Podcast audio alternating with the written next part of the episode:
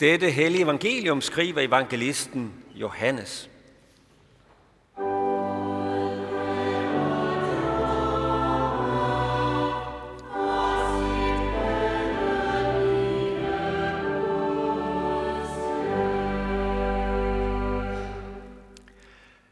Seks dage før påske kom Jesus til Betania, hvor Lazarus boede, han som Jesus havde oprejst fra de døde. Der holdt de et festmåltid for Jesus. Martha sørgede for maden, og Lazarus var en af dem, der sad til bords sammen med ham. Maria tog et pund ægte, meget kostbar nardusolie og salvede Jesu fødder og tørrede dem med sit hår. Og huset fyldtes af duften fra den vellugtende olie. Judas Iskariot, en af Jesu disciple, han som skulle forråde ham, sagde da, hvorfor er denne olie ikke blevet solgt for 300 denar og givet til de fattige? Det sagde han ikke, fordi han brød sig om de fattige, men fordi han var en tyv. Han var nemlig den, der stod for pengekassen, og han stak noget til side af det, der blev lagt i den. Da sagde Jesus, lad hende være, så hun kan gemme den til den dag, jeg begraves. De fattige har I jo altid hos jer, men mig har I ikke altid. Den store skare af jøder fik nu at vide, at Jesus var der, og de kom derud ikke alene på grund af ham, men også for at se Lazarus, som han havde oprejst fra de døde. Men ypperste præsterne besluttede også at slå Lazarus ihjel, for på grund af ham gik mange jøder hen og troede på Jesus. Næste dag hørte den store folkeskare, som var kommet til festen, at Jesus var på vej til Jerusalem. De tog der palmegrener og gik ham i møde, og de råbte, Hosianna, velsignet være han, som kommer i Herrens navn, Israels konge. Jesus fik fat på et ungt æsel og satte sig på det, sådan som der står skrevet. Frygt ikke, Sions datter, se din konge kommer ridende på et æsels føl. Det forstod hans disciple ikke straks. Men da Jesus var herliggjort, kom de i tanke om, at dette var skrevet om ham, og at det var det, man havde gjort med ham. Amen.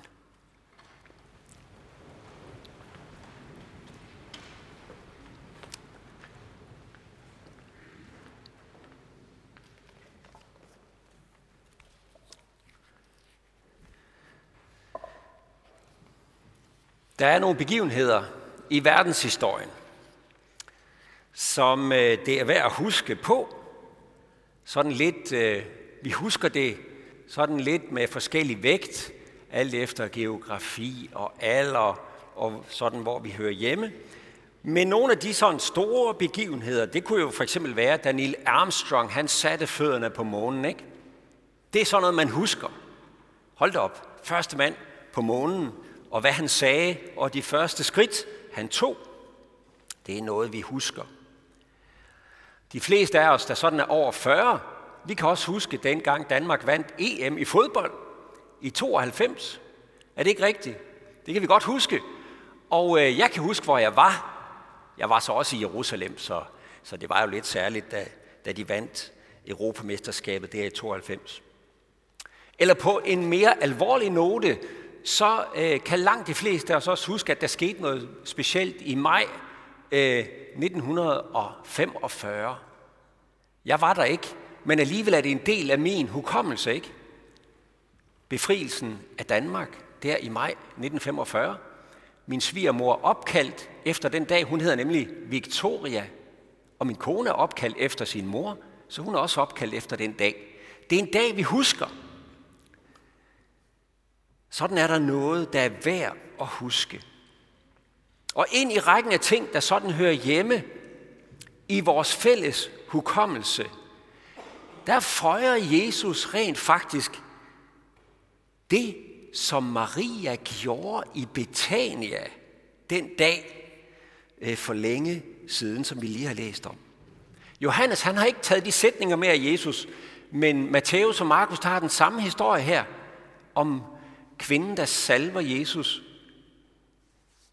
de nævner det her, at Jesus sagde, at hvor som helst i hele verden dette evangelium prædikes, skal også det, hun har gjort, fortælles til minde om hende. Overalt i hele verden, hvor evangeliet om Jesus, det forkyndes, hvordan han opstod fra de døde, ikke sandt? Hang på korset for vores skyld. Det er da værd at huske, kan man sige. Når det fortælles, skal også det her om Maria fortælles.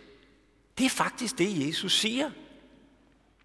Det træder ind i rækken af ting, vi bør huske og skrive i vores hukommelse. Hvad er det, der er så specielt? Hvorfor skal vi huske det? Indtoget i Jerusalem, det husker vi.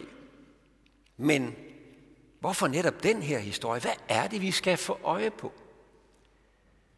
Hvis jeg allerede nu skal sådan lave en, øh, en spoiler på det, og give et, en antydning af et svar, hvad er det, vi skal få øje på? Jeg tror, at det vi skal få øje på, det er et menneskes modtagelse af Guds kærlighed i Jesus Kristus. Det vi skal få øje på, når vi ser Maria, det er det, som det hele handler om. Hele baggrunden for, at Jesus overhovedet rider ind palmesøndag i Jerusalem. Det er ikke for at blive hyldet, men det er for, at han vil vinde mennesker. Han vil elske mennesker hjem til Gud. Det er evangeliet som relation. Ikke som religion. Det er i virkeligheden det, at Jesus har øje for dig, vi skal få øje på i Maria. Glem det aldrig. Det vi skal mindes her i påsken, det er nogle store begivenheder, som var vigtige i verdenshistorien, og som gælder alle mennesker, ja. Men det, der er vigtigt, det er dine ører og dit hjerte. At du kommer til at sidde på Marias plads der og være modtager af Guds kærlighed. Det er det. Det er det, du aldrig må glemme. Og heller ikke den her påske. Det er derfor, vi skal huske det. Hvis vi nu kigger lidt nærmere på det, hvad var det så, der skete? Altså Marias salving af Jesu fødder der til festmåltidet, de fejrede jo, at de havde fået Lazarus tilbage fra de døde. Der var noget at fejre, Jesus var selvfølgelig centrum for det. Men Marias salving, det virker sådan umiddelbart overdrevet, ikke? Altså en dyr, dyr salve. Judas han siger, 300 denar kunne den have været solgt for. 300 denar, det svarer til en årsløn. Nu ved jeg ikke, hvad I får i årsløn. Jeg er der sidder nede på bænken her, men prøv lige at tænke efter, hvad I får i årsløn, og så tænk på at hælde det hele ud over Jesu fødder. Det er da lidt ekstremt, måske. Nu kan det godt være, at Judas overdriver, men det var en dyr salve. Og vi forstår, at øh, fra Matthæus og Markus, at det ikke kun var Judas, der var forarvet. Det var disciplerne sådan set også forarvet over, at, at hun brugte øh, sådan en salve der. Hun kunne have solgt den, og så kunne pengene være givet til de fattige. Det er da lidt, lidt meget, er det ikke det? Men hvis vi nu lige tænker på, hvor Maria kom fra, hvad der var sket i dagene før, så kan vi måske bedre forstå, hvad det er, der er gang i.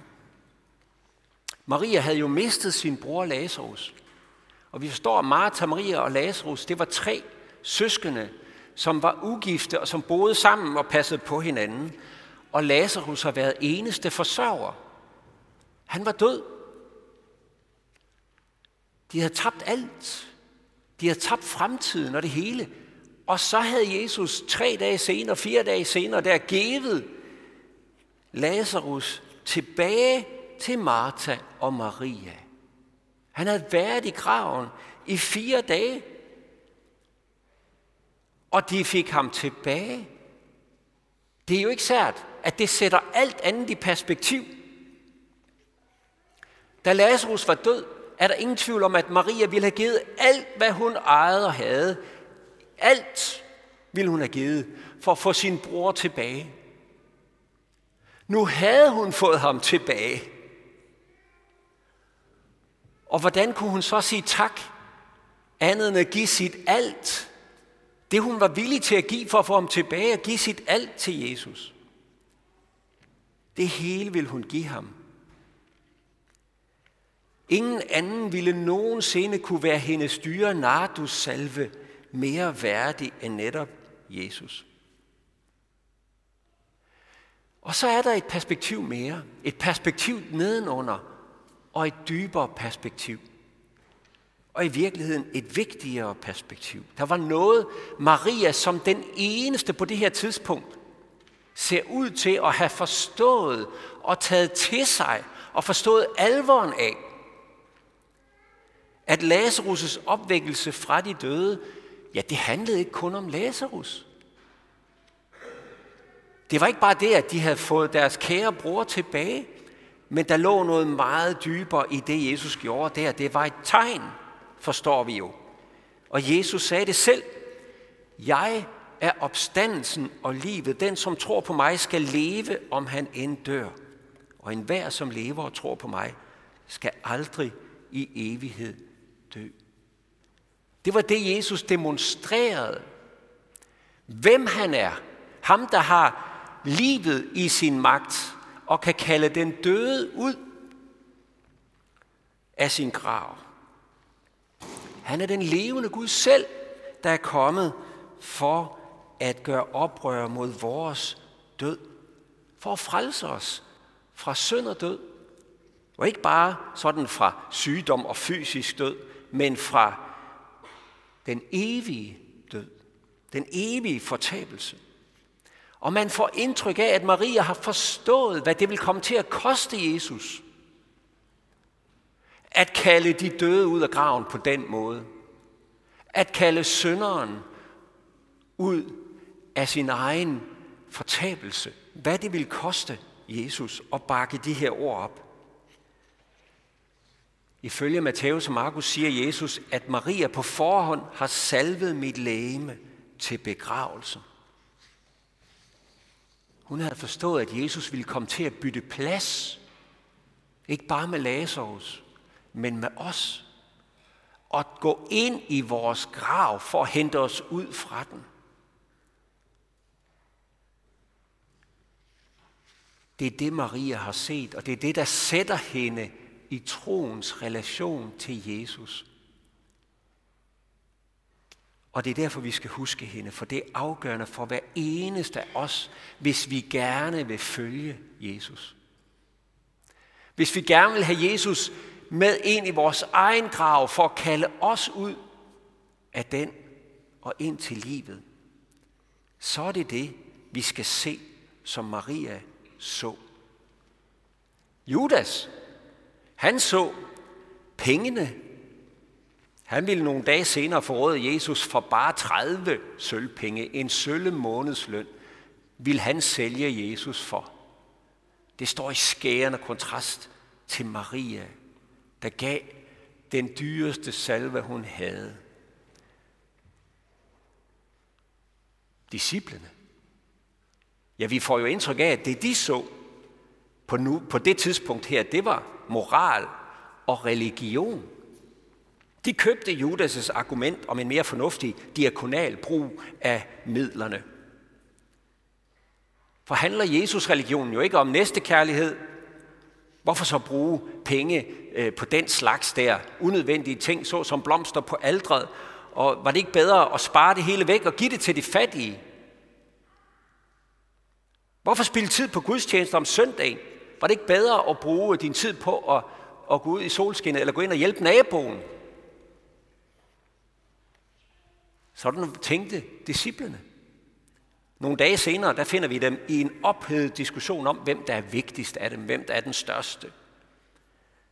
Som om Jesus ikke var mere end en rabbi med sin særlige udgave af sådan en, nogle moralske øh, regler, man skulle følge, og jødiske forskrifter. Eller som om han ledte efter disciple, som kunne gentænde, gentage hans visdom og ligesom udlægge den for de andre og implementere hans vise løsninger.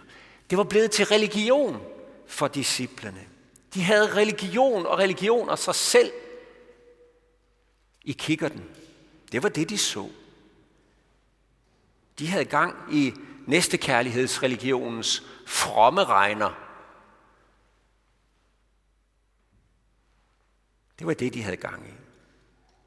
Og de så slet ikke, at Marias handling over for Jesus i virkeligheden burde vejes på ikke næste kærlighedsbud i og for sig, men på det første bud og største bud i loven, nemlig at du skal elske Herren din Gud af hele dit hjerte, hele din sjæl, hele dit sind og hele din styrke og alle dine penge. Og det sidste stod der ikke lige, men det hører også med. Det var Judas og disciplene. Hvad som alle de jøder, der var kommet, fordi de havde hørt om, om Lazarus, og der hyldede ham på vejen ind til Jerusalem? Hvordan så de Jesus? Ja, vi forstår jo, at de først og fremmest så ham som brødkonge og mirakelmager, den stærke leder, der skal udrydde de onde. De havde ikke en brug, brug, sådan brug for en frelser, der skulle frelse dem selv fra deres egen søn og død. Nej, de ville gerne have en, der kunne frelse dem fra alt, alle de onde der udenfor. Og ja, folkets ledere, de så en mand, der kunne true deres position og den politiske stabilitet, og de var klar til at slå ihjel for det. Både Lazarus og Jesus var de klar til at rydde af vejen. Ingen af dem så Jesus for det, han var og er. Den levende Gud, der er kommet for at opsøge og frelse det fortabte, nemlig os. Os, der uden hans indgreb åndeligt set vil befinde os inde i Lazarus' grav. Døde fjender af Gud.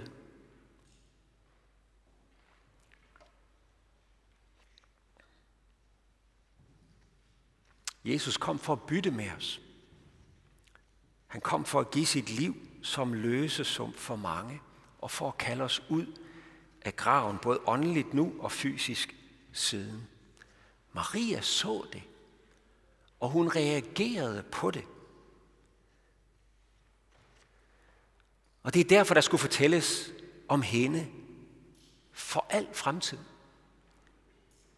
Lige midt i en verden, som ville gøre Jesus til alt muligt andet end verdens frelser, der så hun ham som lige præcis det, og tog imod ham af et åbent hjerte. Så når vi i dag fejrer Palmesøndag og gerne vil stille os sammen med folkemængden og hylde Jesus, så er det Marias perspektiv. Jesus vil, at vi skal se. At du får øje på, at Jesus er på vej til langfredag for at kalde dig ud af Lazarus graven, for at købe dig fri af syndens og dødens slaveri, for at vinde din kærlighed, for at du skal sidde på Marias plads i forhold til ham.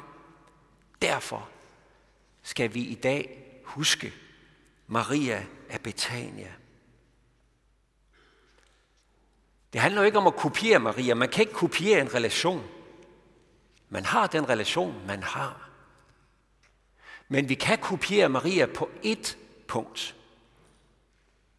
Nemlig det punkt, der sikkert var med til, at hun overhovedet forstod, hvad det var, Jesus sagde og gjorde, og at hun var den eneste, der så ham lige der Palme Søndag og i dagene før påske. Nemlig det, som Lukas skriver om, at hun satte sig ved Jesu fødder for at lytte og lytte og lytte og forstå, hvad det var, han var kommet for. Hun drak af hans ord, kan vi mærke. Det var det ene nødvendige. Og det var det, hun gjorde.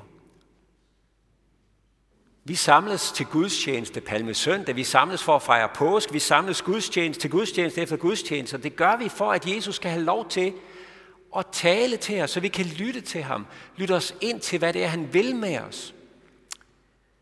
Lytte til hans sandhed. Giv ham lov til at vise os, hvem han er, og sætte de virkelige værdier i den her verden i perspektiv. Og give os den ene ting, som virkelig er mere vigtig end noget som helst andet. Guds kærlighed bevist på et kors. Hans kærlighed, det har lige præcis den karakter, at han vejede ikke omkostningerne. Det kostede ham ikke bare 300 denar, det kostede ham livet. Han spurgte ikke, om vi var det værd, om det var for dyrt. For bare han vinder dig, så er det det hele værd. Hvordan kan du så vide, at det gælder dig? Jo, han salvede dig med den dyreste salve, der findes. Den salve, der kostede hans liv. Paulus han siger det faktisk sådan her. Ham, som knytter både os og jer fast til Kristus, og som salvede os, er Gud, der også besejlede os og gav os ånden som pant i vores hjerter. Altså, Gud knyttede os til Jesus Kristus ved at salve os og gav os ånden, som pant flyttet ind hos os ved sin hellige ånd. Ved hans sår blev vi helbredt, kunne jeg også have sagt. Hvornår skete det? Ja, det er dåbens virkelighed. Det er dåbens virkelighed. Og der er ingen nardussalve i hele verden, som kan betale for det. Der er ikke nogen anden reaktion, der er passende, end bare, tak Jesus, tak, at du har købt mig fri og salvet mig til at være din. Jeg er din med alt, hvad jeg er, og har alt mit af dit. Tag det og brug det, som du vil, og lad mig få lov til at sidde ved dine fødder igen og igen. Og vis mig så også hen til de fattige, vi stadigvæk har hos os.